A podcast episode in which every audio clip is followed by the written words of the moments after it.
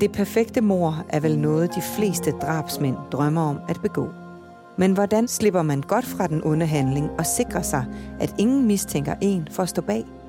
Hvordan sørger man for, at det er så udspekuleret, gennemtænkt en handling, at man slipper for straf? Det er formentlig det, en 32-årig gerningsmand havde håbet på i den sag, du skal høre om i denne særudgave af Danske Drabsager.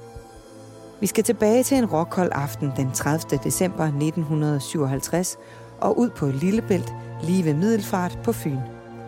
Her skete der noget, som borgerne i lokalområdet stadig husker den dag i dag. For her sejlede fem personer ud, men kun én kom i land i live.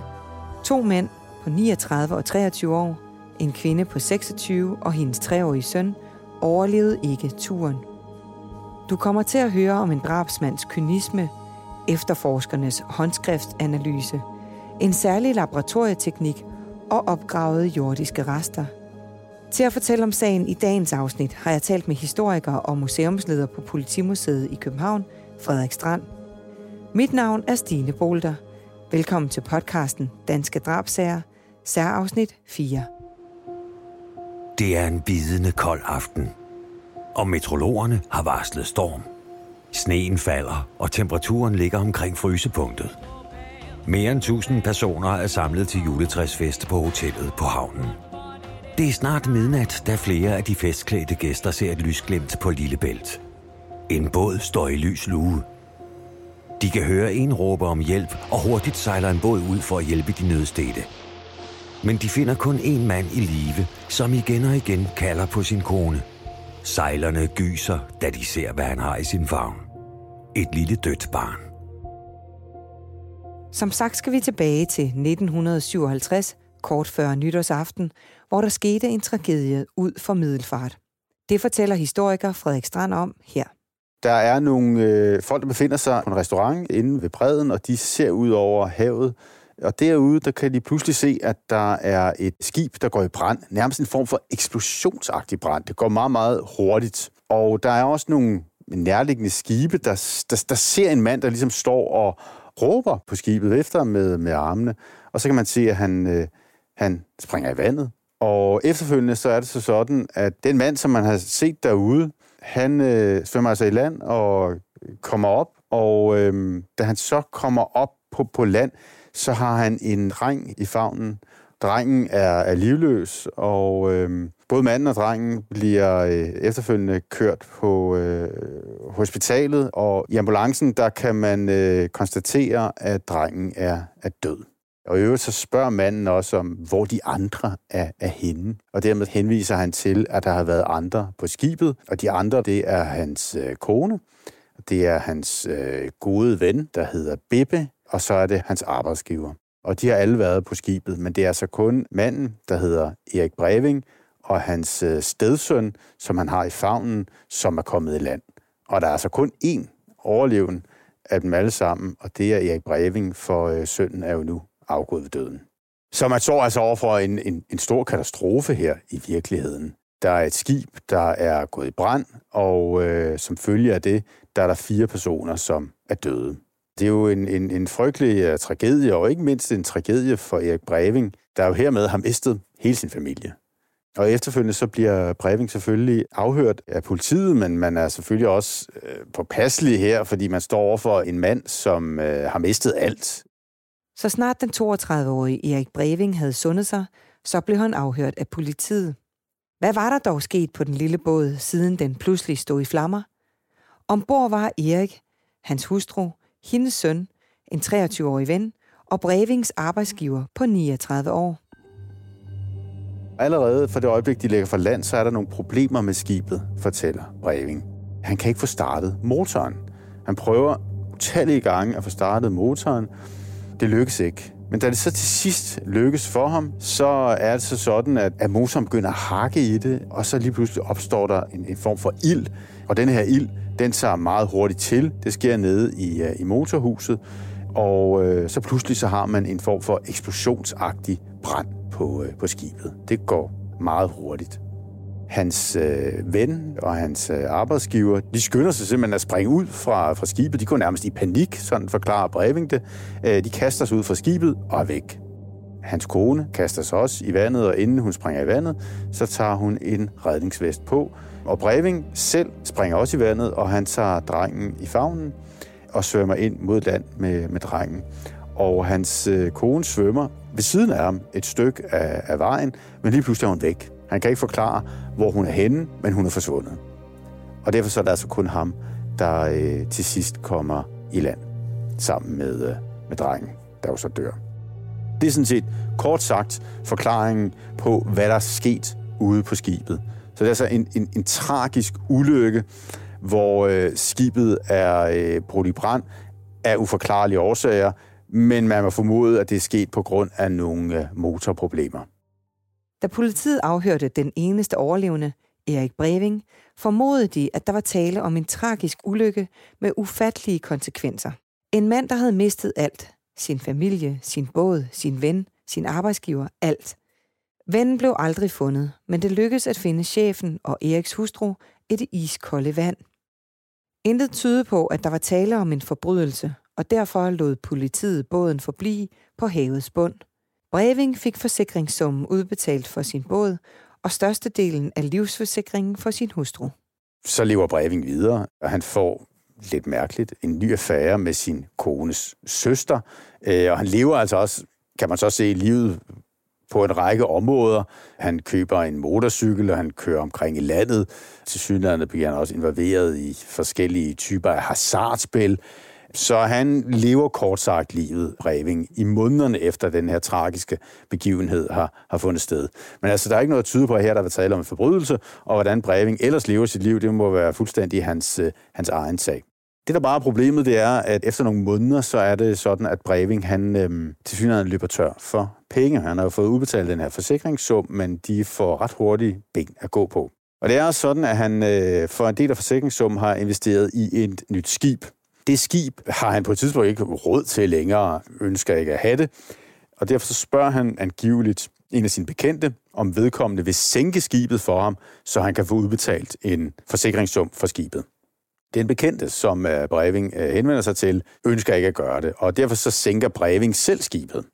Men Brevings problem bliver nu her, at den bekendte henvender sig til politiet og nævner for dem, at vedkommende er blevet lidt betænkelig ved den her henvendelse fra, fra Breving af, i forhold til at sænke skibet. Er der noget her? Er der, er der, er der, er der uler i mosen på en eller anden måde? Og hvad med den tidligere meget, meget tragiske ulykke, som har fundet sted? Politiet begyndte derfor at grave lidt i Brevings fortid – og her dukkede der en del belastende oplysninger op.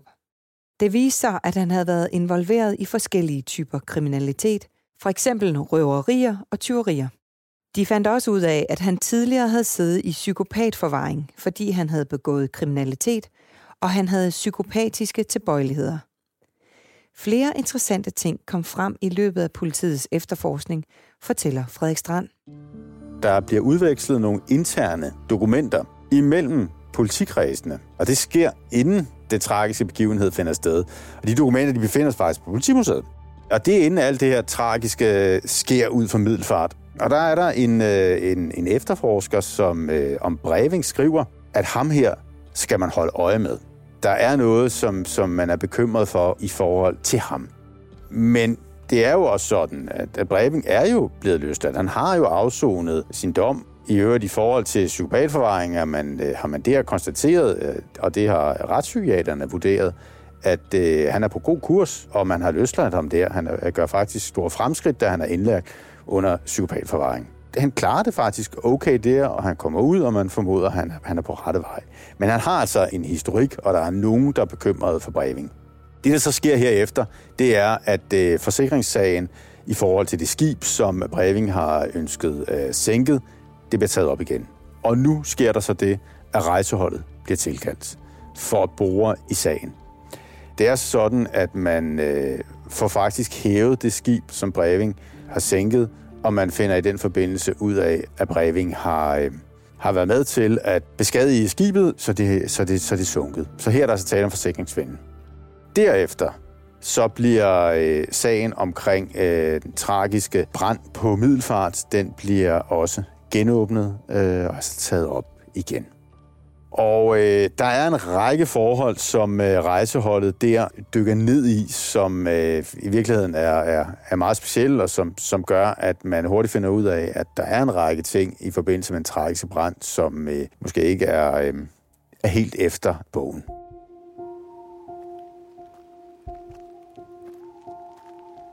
Mørket har sænket sig over Odense, da et hold graver en septembernat går ind på kirkegården. De har lygter og spader med, og de taler ganske sagte sammen. På kirkegården finder de hurtigt den gravplads, politiet har sendt dem ind til. De sætter spaden i jorden og begynder at grave. Det er snart tre år siden, de døde blev stedt til hvile. Men nu er det slut med at ligge i fred. Da rejseholdet blev tilkaldt og gik i gang med at undersøge sagen fra en ende af, fandt de frem til flere belastende oplysninger om den mistænkte og hans tilsyneladende onde vilje. Det har Frederik Strand læst om i sagen fra 1957. For det første så dykker man ned i øh, forsikringssagen. Det er nemlig sådan, at øh, Breving får udbetalt en øh, forsikringssum efter tragedien. I forhold til øh, forsikringspolisen, der er det sådan, at man undrer sig over den måde, den er udformet på. Det er nemlig sådan, at Breving har fået lavet det sådan, eller Breving og hans kone har, øh, har fået lavet det sådan, at forsikringen i første omgang går på, at ved øh, Brevings død og hans kones død, så vil sønnen få udbetalt en større forsikringssum. Det er omkring 30.000 kroner. Men der er en yderligere klausul i forsikringen, der går på, at hvis sønnen dør og konen dør, så vil forsikringssummen blive udbetalt til Breving. Og det er selvfølgelig sådan lidt bemærkelsesværdigt. Vidner kunne fortælle, at ægteparet havde opført sig mærkeligt i tiden omkring udfærdigelsen af forsikringspolisen. Det undrede politiets efterforsker sig også over. Det er nemlig sådan, at Breving har været meget tøvende. Han ligesom været den, der hele tiden har sagt, nej, jeg tør ikke rigtig være med i det her. Og så advokaten, der har udfærdiget øh, forsikringspolisen, har så spurgt ind til, hvor, hvorfor dog ikke, og hvad, hvad er det, der går sig gældende her? Og der har Breving så forklaret, at han er jo tidligere straffet. Så hvis der nu sker et eller andet, vil han så ikke kunne komme i søgelyset som en, der måske har forsøgt at jeg lave forsikringsvinden, og måske øh, faktisk har stået bag nogle drab, må vi formode også, for at få udbetalt den her forsikringssum. Så han er meget sådan tilbageholdende, og har flere gentagende gange været, været forbi og har trukket i land og den slags ting sker noget andet øh, besynderligt, øh, også i forbindelse med udfærdigelsen af forsikringspolisen, og det er, at Brevings kone også henvender sig til, øh, til advokaten og gør opmærksom på, at Breving øh, har ikke, ligesom, han, han er meget tilbageholdende, han ønsker ikke for den er udfærdig, men hun vil gerne have det lavet. Og øh, derfor så bag om ryggen på ham, der presser hun på for at få forsikringspolisen her gennemført. Og det lykkes jo så også. Den bliver faktisk øh, lavet, forsikringspolisen, der bliver skrevet under på det hele. Men Breving har altså synet været utroligt tilbageholdende, og det er konen, der har presset på for at få den gennemført. En anden mystisk detalje var, at Breving bad en kammerat om at komme med hjem til sig og se på, mens han brød ind i et skab. Skabet tilhørte hans nu afdøde hustru. På det brev, der har øh, Brevings kone skrevet forskellige ting og sager omkring forsikringspolisen, og hun har beskrevet, at det er hende, der har været primus motor i at få udfærdiget forsikringspolisen. Og man kan tydeligt se, at brevet bliver så efterfølgende undersøgt af politiet. Og det bliver ikke bare undersøgt af politiet, det bliver faktisk underlagt en meget grundig analyse på nordisk filologi i øh, København, altså på øh, Københavns Universitet. Og der konkluderer man, at håndskriften, det er Brevens kones øh, håndskrift. Der er ikke noget at, øh, at komme efter der. Man kan også se på stavemåden, at det ikke er øh, korrekt stavning, øh, og det ved man også, at det har Brevings kone, øh, hun har ikke været særlig stærk ud i øh, grammatik, så det harmonerer også, kan man se. Men der er en række formuleringer, som man undrer sig lidt over, så man er i tvivl om, om Brevings øh, kone faktisk har øh, været i besiddelse af, og som hun har kunne formulere sig på den måde, som hun gør. Så der er noget i brevet her, som man begynder at blive sådan lidt tøvende overfor. Det viste sig, at Brevings kone var mindre begavet. Hun havde været i forsorgssystemet ligesom Breving, og det var også her, de to havde mødt hinanden.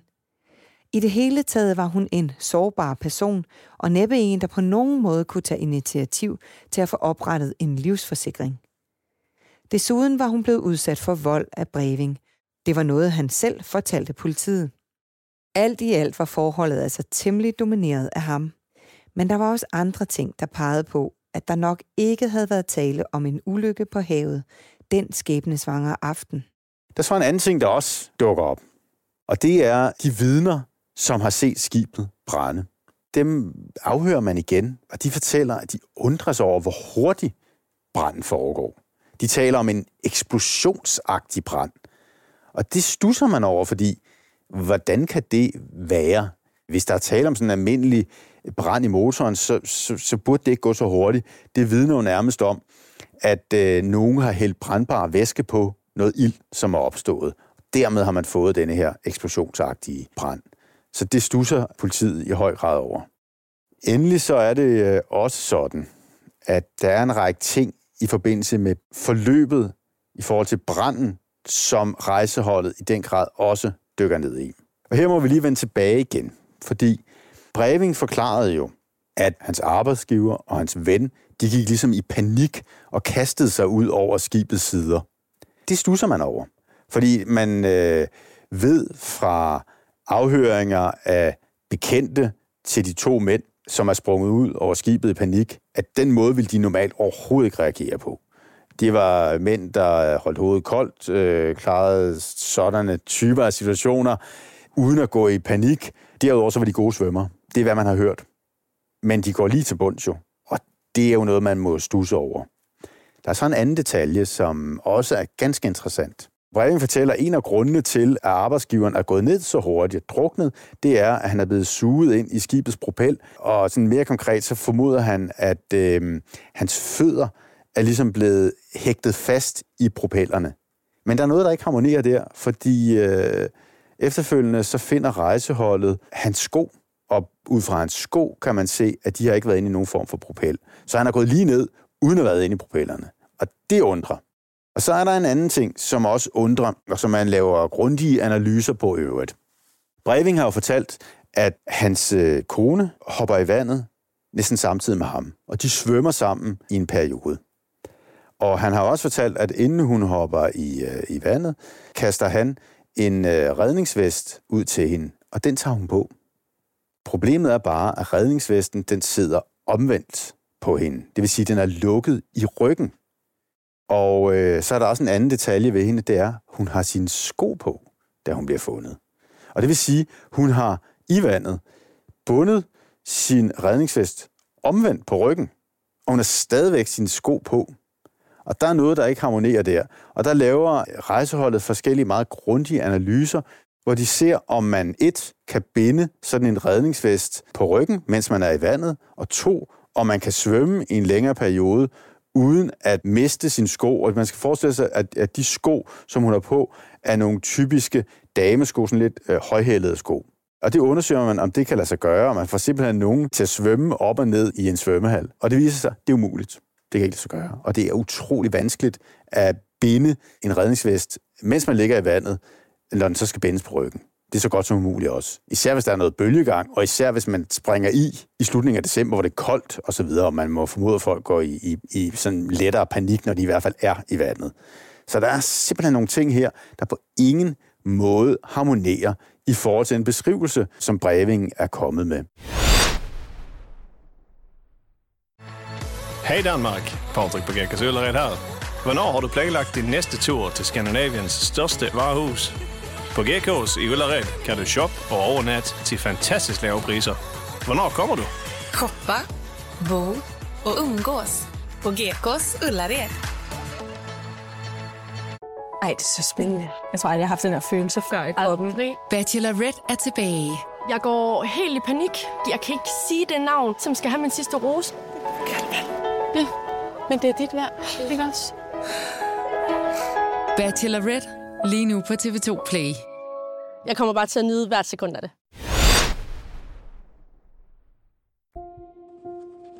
Iført kittel og handsker tager han forsigtigt låget af hver skotøjsæske. Selvom han er forberedt, bliver han alligevel rystet over synet, der møder ham. Knogler, vævrester, jord og et kranium fylder hver kasse. Forsigtigt tager han prøver af hver kasses indhold. På laboratoriets maskiner sætter han processer i gang. Det bipper, syder og bobler, og så er der bare tilbage og vente. Er de døde i en tragedie, eller har nogen slået dem ihjel med vilje? Politiet var nu mere og mere sikre på, at her var der tale om overlagt drab med det formål at få en forsikringssum udbetalt. Da endnu et vidne henvendte sig, blev politiet helt sikre i deres sag. Det vidne fortæller, at Breving givetvis har planlagt denne her forbrydelse nærmest år tilbage. Det er nemlig sådan, at øh, vidnet har siddet sammen med Breving, mens han er indsat i psykopatforvaringen. Og der, der har Breving talt om at lave en form for perfekt forbrydelse. Breving havde over for sin cellekammerat sagt, at han ville få tegnet en forsikringspolice, og så slå vedkommende ihjel, og derefter få udbetalt et større beløb til sig selv. Forbrydelsen var altså angiveligt planlagt lang tid før han stod i middelfart på skibet den 30. december 1957.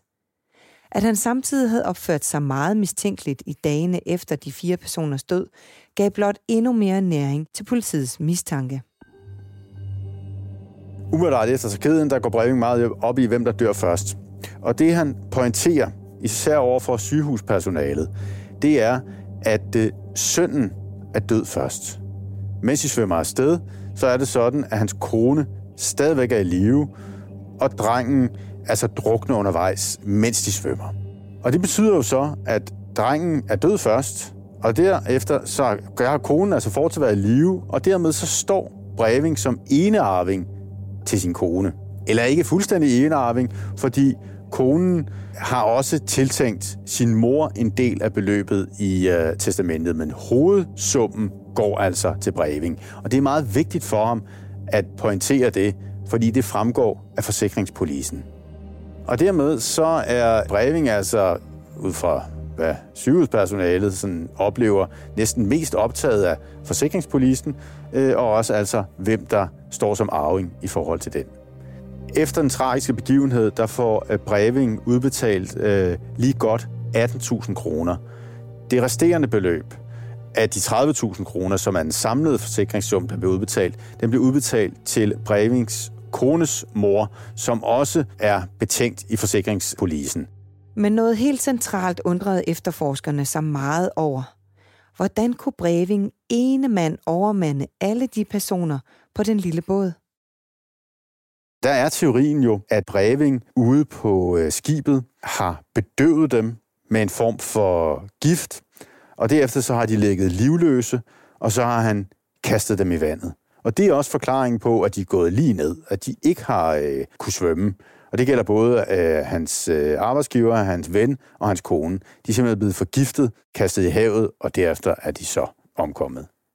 Politiets teori var altså, at de voksne ofre var blevet forgiftet på båden, formentlig med insektgiften bladan, blandet op i en drink. Derfor måtte de døde graves op af jorden og gennemgå en retsmedicinsk og retskemisk undersøgelse. Jeg har i 2009 talt med den retskemiker, som undersøgte de dræbtes jordiske rester for giftstoffer. Han hed Ben Kæmpe, og han fortalte, hvordan han i 1960 fik tilsendt tre pakker fra Statsobducent-laboratoriet på Fyn. Det var resterne af en kvinde, en mand og et barn, offrene fra Lillebælt. Den 23-årige kammerat til Breving var aldrig blevet fundet og kunne derfor naturligvis heller ikke undersøges. Retskemiker Bent Kæmpe tog vævsprøver, og efter flere dages intense undersøgelser var resultatet klar. De voksne var blevet forgiftet. Drengen var uden giftstoffer og dermed formentlig druknet i sin stefars arme. Jeg interviewede Ben Kæmpe om sagen, som vi skulle bruge til Kæmpes erindringsbog Det perfekte mor. Han fortalte mig, at sagen havde gjort dybt indtryk på ham. Han fortalte også, hvor smertefuld en død er, hvis man bliver forgiftet med bladan. Giften påvirker nemlig det parasympatiske nervesystem, så ofrene har fået voldsomme krampeanfald, haft store smerter og formentlig kastet op. Giften har været blandet op med Campari, fortæller Frederik Strand. Sagen er nemlig den, at Breving skulle egentlig have været i byen, fortæller han jo selv. Han skulle have været ude sammen med sin ven Bebe, men, fortæller Breving, det var ligesom blevet forpuret, og det var blevet forpuret af hans kone som øh, var meget mistroisk anlagt, og derfor så havde hun insisteret på, at hun gerne ville med. De var så taget ud på skibet, og de havde så også lukket øh, øh, Brevings arbejdsgiver med. Og derude har de jo så taget, må man formode, en drink eller to. Og heri har der så været puttet en eller anden form for gift.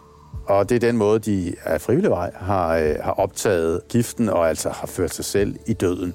Det er i hvert fald politiets teori. Og den underbygges jo af de retsmedicinske analyser, der viser, at de har haft giftstop i øh, kroppen. Så nu er der rigtig, rigtig meget, der ligesom peger imod Breving. Der er de retsmedicinske undersøgelser. Der er nogle store uklarheder i hans øh, beskrivelse af, hvad der egentlig foregik i de fatale minutter op til branden. Og så er der jo selvfølgelig hele situationen omkring forsikringspolisen. Politiet havde nu nok beviser til, at Breving kunne blive tiltalt for tredobbelt drab og forsøg på forsikringssvindel. Den fjerde mand, hvis de aldrig blev fundet, blev han ikke tiltalt for at have slået ihjel. Retssagen mod Breving kørte i Odense i 1961, og medierne var talstærkt til stede. Hele 62 vidner blev indkaldt, og manden blev beskrevet som iskold og arrogant. Mange undrede sig over, at han kunne slå ihjel for en forsikringssum på knap 20.000 kroner. Da dommen faldt, blev den nu 35-årige Breving idømt livsvarigt fængsel for drabene. Med denne her sag, som vi øh, står overfor, der må man undres på alle tænkelige niveauer.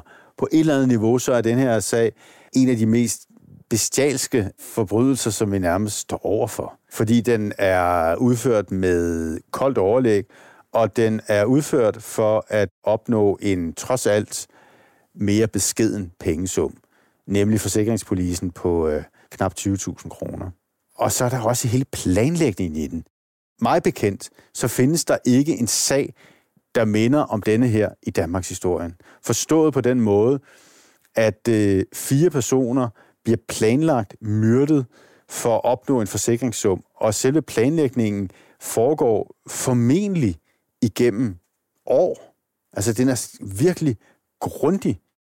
Den indebærer øh, afbrænding af et skib, den øh, indebærer brug af, af gift, og så indebærer den ikke mindst noget andet. Den indebærer en helt utrolig kynisme, for det er jo ikke tilfældige personer, der bliver slået ihjel. Det er Brevings stedsøn. Det er hans kone. Det er en af hans bedste venner, og det er hans arbejdsgiver. Og jeg tror simpelthen ikke, at man har set noget tilsvarende på noget tidspunkt, hverken før eller efter, end hvad den her sag, den ligesom åbenbarer. Så en, en øh, utrolig kynisme, øh, må man sige, men også en utrolig afstumpethed jo, øh, er på den måde, at øh, jeg faktisk aflive øh, familie og venner for at opnå en, øh, en beskeden forsikringssum. Der har været andre typer af brandsager, som også har været utrolig kynisk øh, øh, i, i deres forløb. Altså, vi kan her tænke på blandt andet sådan en sag som Hanskemærbandesagen, som går langt tilbage i tiden, som i virkeligheden også byggede på brandsager. Det var, det var så en bande, der huserede på Lolland og brændte forskellige huse af, og så på et tidspunkt altså også øh, øh, slår fire personer ihjel og brænder en gård ned. Det er en af de berømte, øh, også faktisk forsikringssager, vi har. Og så er der jo Scandinavian Star, hvor man diskuterer, om der her var tale om en form for forsikringsvindel, som kostede et stort antal mennesker livet. Men alligevel, den her sag her, altså, det er jo, det er jo personer, der er så tæt på ham, at man virkelig må undre sig over, at han har kunne få sig selv til at, øh, at gøre det. Så det er en af de sager, som efter min opfattelse står som ja, faktisk en af de mest øh, skræmmende, vi har i øh, den danske kriminalhistorie.